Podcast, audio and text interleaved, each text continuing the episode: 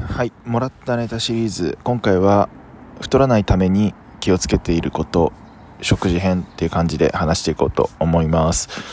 えー、っとまあ太らないことっていうよりもなんか今の体型維持とかより良い状態に持っていくために食事で気を使ってることみたいな感じで話そうかなと思いますけれどもなんかこれといって気をつけてることは特になくてどっちかっていうとなんかあのいろいろ試したいタイプなんですよね。で新しい情報とかがあるとなんか半年とかそういうスパンで一回試してみて自分に合ったら取り入れるみたいななんかそんなやり方してます。あの結構やってみて合うパターンと合わないパターンって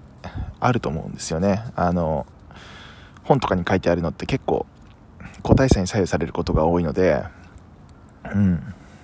そうっすね。最低半年ぐらいで試してみるとざっくり合う合わない分かるかなって感じですかね。